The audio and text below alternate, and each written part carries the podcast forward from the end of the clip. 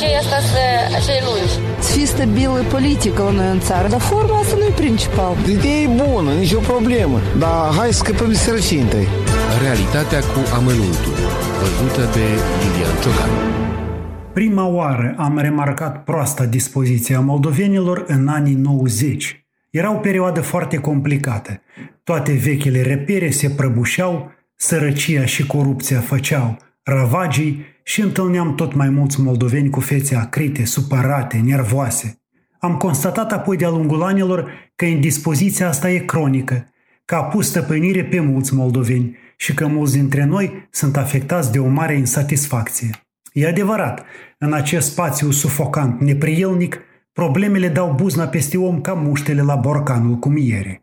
E posibil să te supere atmosfera din familie. E posibil să simți că eforturile tale de ani de zile nu prea ți-au modificat stilul de viață, că nu-ți poți permite ceea ce își permit oamenii pe alte meridiane, sau te poate enerva atitudinea unor funcționari, polițiști sau medici autohtoni.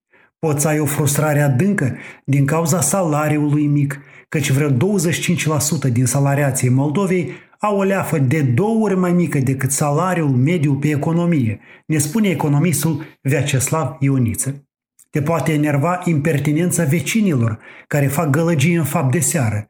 Și chiar atunci când parcă îți merge mai bine, când armonia domnește în familie și salariul e bunișor, poți să fii rost de indispoziție. Și iată de ce – în Republica Moldova aproape că nu există coeziune socială, nu există sentimentul că toți împreună facem ceva pentru binele comun, că dincolo de diferențe există un scop spre care ne mișcăm. Din potrivă, foarte pronunțat e sentimentul că fiecare se gândește la propria ogradă, că dincolo de această ogradă e un spațiu plin de pericole. Am înțeles asta după mulți ani trăiți în Republica Moldova. Aici omul se teme mereu că îi va apărea în față un râu, că cineva îl va încolți, îl va brusca, îl va fraieri. Iar încrederea în instituțiile statului, care ar trebui să te apere, tot nu există. De aceea moldoveanul e mereu agitat, e mereu pe fază, gata să respingă un atac neașteptat.